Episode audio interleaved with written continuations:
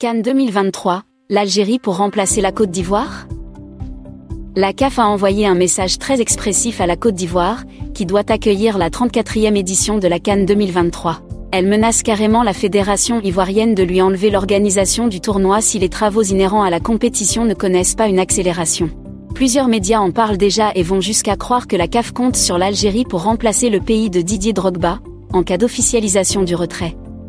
Selon d'autres informations, le secrétaire général de la CAF a même inspecté d'autres stades en Algérie, dans le même objectif.